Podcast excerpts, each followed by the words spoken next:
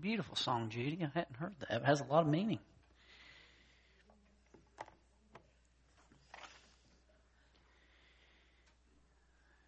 Uh, I'm going to go through, uh, through different verses, but I guess for our reading, I just want to read a single proverb, uh, chapter 11, verse 2. So if you find that and stand in God's honor as I read from the Word. When pride comes, then comes disgrace. But with humility comes wisdom. Let's pray. Father, sometimes all we can see is a few inches in front of us. Our view is very limited. So it is with pride, Lord. When we are the main subject, and many times the only subject, our view is very short sighted. But with humility comes wisdom. When we can see the bigger picture, which is you, Father, our vision is much greater and we're able to see clearly. And so, Father, as we look tonight at the benefits of wisdom, of humility that bring brings wisdom, uh, just guide us, Father, as we look at several of these. May you be pleased and may you be lifted up. Because you have said, if I be lifted up, I will draw all men to me. In Christ's name we pray. Amen.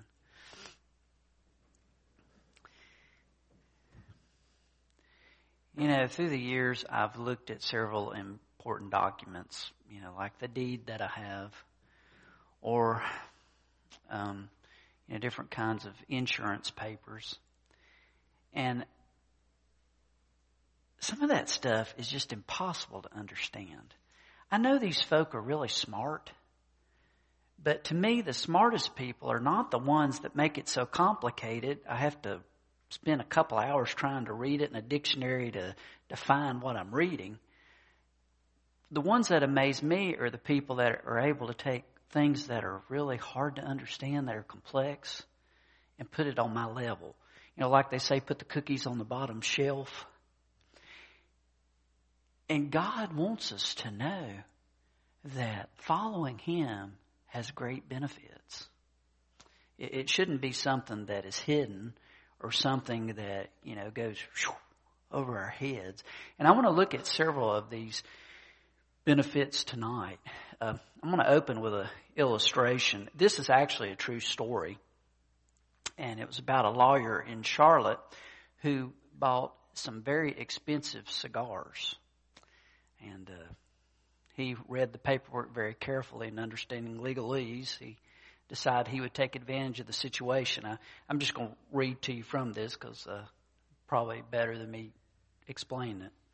A lawyer in Charlotte, North Carolina purchased a box of very rare and expensive cigars, then insured them against fire, among other things.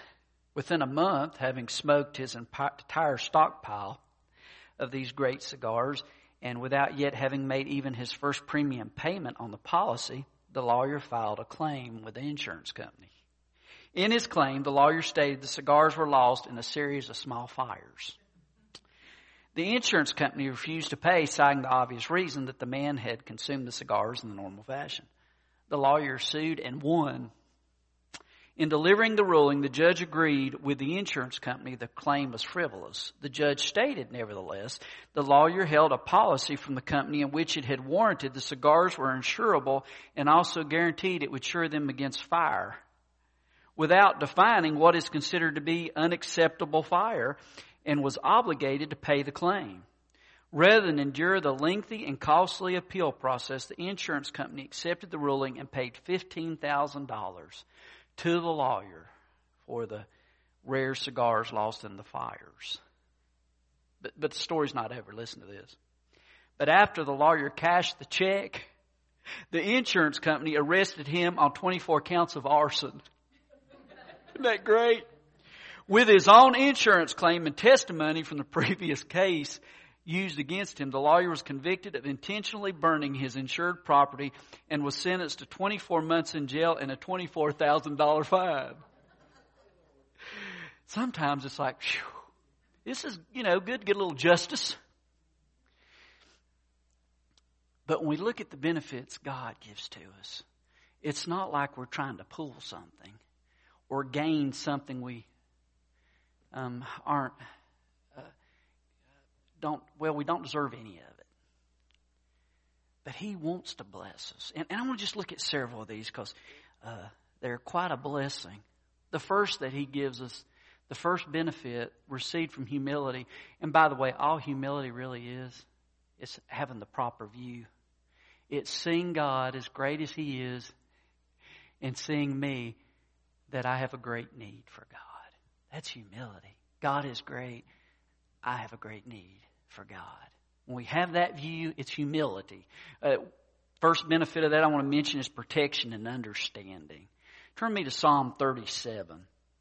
I have found myself over the last couple of years using this text quite frequently as I think about people around me who are hurting and trying to explain to them that it's not that God is some, you know, really mean, mean deity that wants to strike you, but that He has boundaries.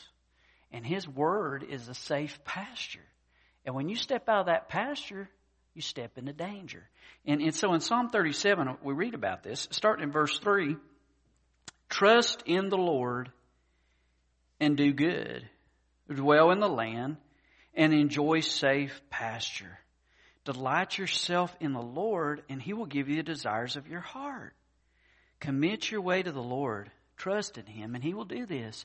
He will make your righteousness shine like the dawn, the justice of your cause like the noonday sun.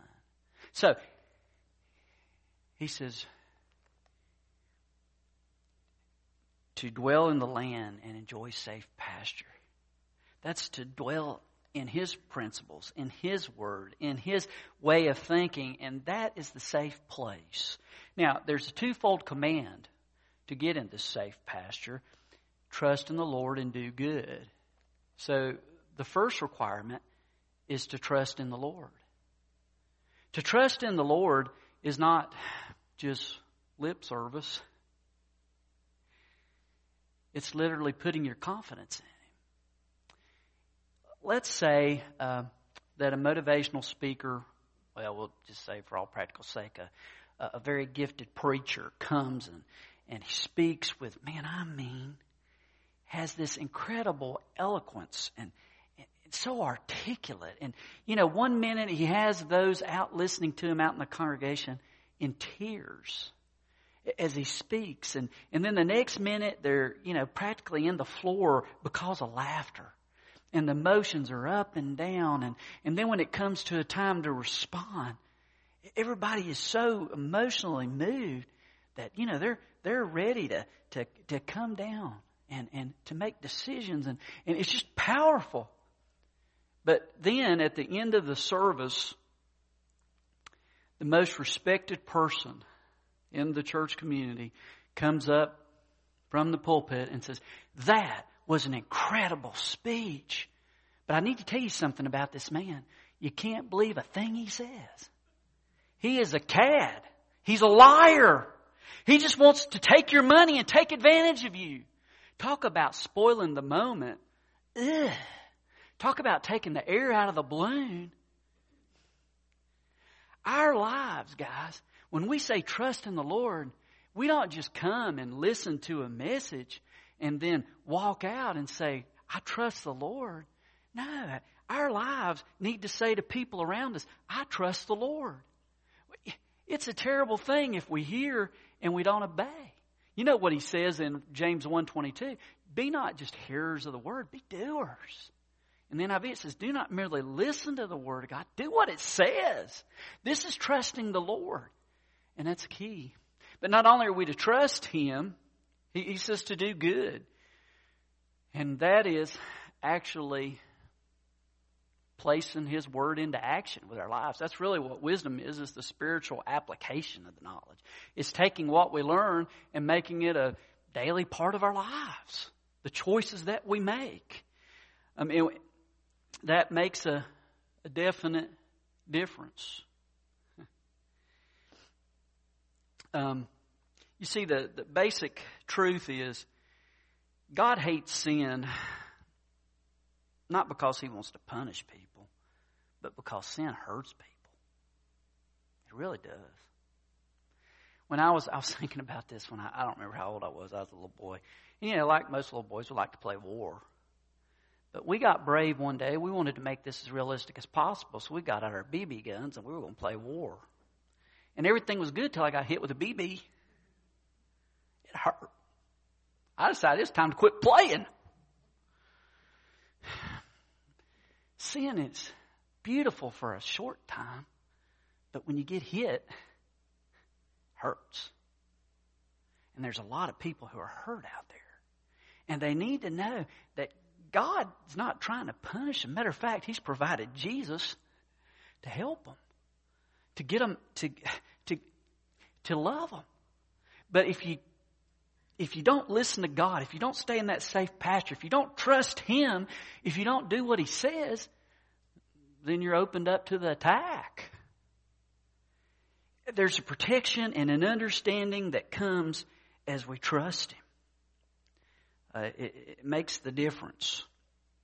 Uh, next one here. Let's look at the next one here. Defense against Satan. Turn with me to James chapter 4, verse 7.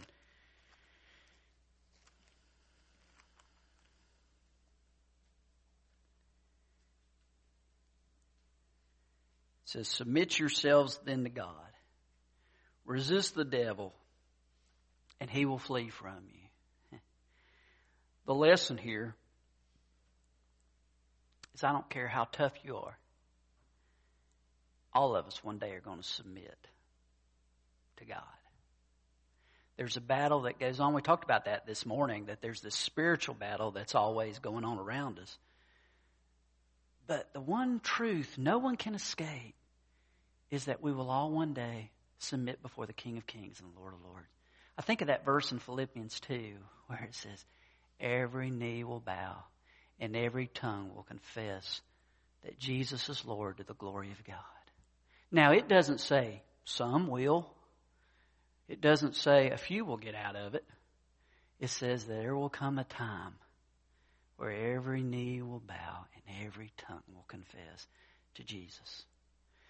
Now, here's the question it's not, will I submit? It's, will I do it of my own choosing, or will I be forced to?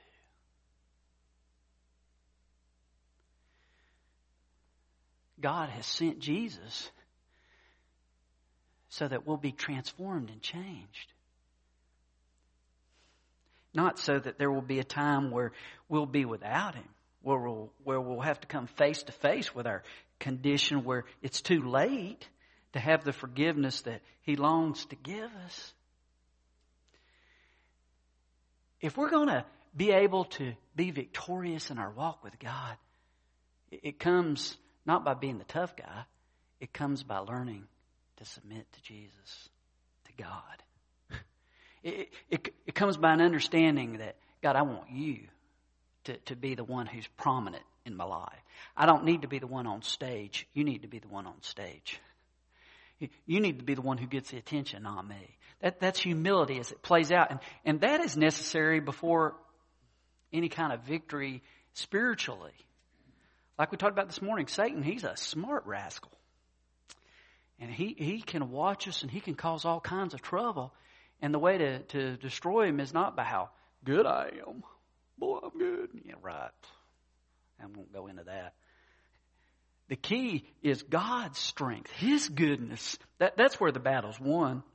C.S. Lewis in the Screwtape Letters, what an interesting book. He writes it uh, from the viewpoint of some demons, and there's some young demons that are trying to learn from uncle, from an uncle, and anyway, as it shares through there. It's how to make Christians uh, turn away from God and, not use their influence for godly things.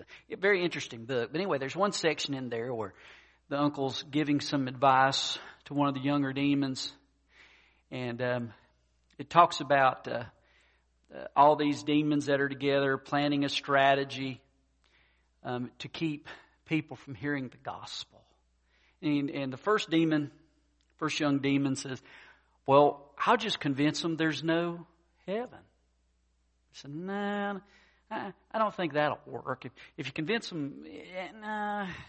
So the next demon comes along and says, Well, I'll just convince them there's no hell. He says, Well, that's better, but. Mm. And the third demon says, I'll just convince them there's no hurry.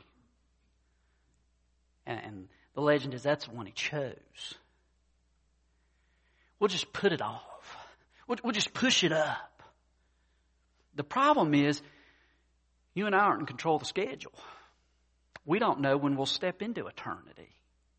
God's grace will reach out at any moment. We're not past His grace. The problem is we don't know when we're past the opportunity to receive His grace. Of course, it scares me even now. We live in a land where many are denying hell. Many are denying heaven. They're very real places that Jesus that Jesus spoke of. But in humility, when we advance on our knees, humbly before God, there's victory before the devil. Otherwise, we find ourselves falling to his influence when God wants us to have victory. Third, there's the power for service that he provides. Um, I don't know where this quote, who said it, but I've got unknown written by it. Humility is probably the most unpopular virtue demanded by the gospel. Yet until a man is humble, no good thing can come from him, no matter what he may do. The Lord can do such great things for us if we're humble, and so very little for us when we are proud. God actually sets us free from ourselves. You see, it's not about self sacrifice, it's not about um, self destruction, it's about self forgetfulness. Or my eyes are able to come off of me. It says in Ephesians 5 1 and 2 Be imitators of God, therefore, as God's dearly loved children, and live a life of love, just as Christ loved us and gave himself up for us as a fragrant offering and sacrifice to God. There is a power for service that comes when love becomes the ultimate motivation, humility, as He's able to work through our lives. Next is a fruit bearing. This is a Psalm 126, verse 6. He who goes out weeping, carrying precious seed to sow, will return with songs of joy, carrying sheaves with him. The fruit that lasts is the fruit that comes from an humble heart, one that's in submission to God, dying to self, um, seeking Christ. Um, it's interesting when you read about the times that God brought revival through people's lives. It was an humble person, and you always found someone praying that God would work through. There was a revival in the early 1900s in Wales with a young man by the name of Evan Roberts who longed desperately to see revival. He was really discouraged as he looked around him and saw so little love for God. And so for the next 13 years, he fervently prayed for God to send revival. After 13 years, he went and he heard a speaker, and in the message, the preacher said that God needed to bend us before. And those words just stuck in Evan's mind. And he began to fervently pray, God, bend me. God, bend me. God, bend me until God got a hold of him in a powerful manner and revival began. It, it was said that uh, through God working through Evan and spreading out that over a hundred thousand people came to Christ in that area and revival was started and, and moved with great power through that area in 1904 and 1905. And, and you know, it makes you think of Second Chronicles 7.14, if my people who are called by my name will humble themselves and pray and that was the kind of heart they had. One man said, the way to measure your life is not by your position. It's not by your reputation. It's not by kind words and praise you receive. but you measure your life by a happy and holy humility. We're called to be bold, but we're not called to be brash. I thought of Proverbs 28 verse 1 that says the wicked man flees though no one pursues, but the righteous are as bold as a lion. You see, our, our call is not to be brash and to belittle people or destroy the reputations of other people. That's not the goal. It's not to attack our enemies, to make them small. It's to make Christ big. It's so that people can see that Jesus is the answer. Not that you're the, not the answer. I love this word from the early church father that I found, uh, Gregory of Nazianzus. This is from AD 381. Listen to what he wrote. He began his ministry by being hungry, yet he's the bread alive. Jesus ended his earthly ministry by being thirsty, yet he's the living water. Jesus was weary, yet he's our rest. Jesus paid tribute, yet he's the king. Jesus was accused of having a demon, yet he cast out demons. Jesus wept, yet he wipes our tears away. Jesus was sold for 30 pieces of silver, yet he redeemed the world.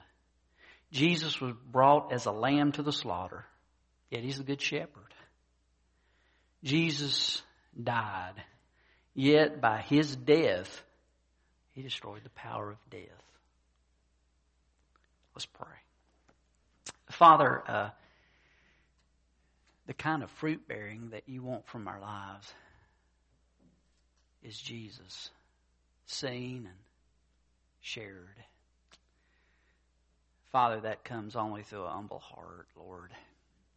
It comes not by me trying to be spiritual. It comes by me falling in love with you and Father, we just take this to heart tonight as we think about the benefit of humility. You provide protection, Lord.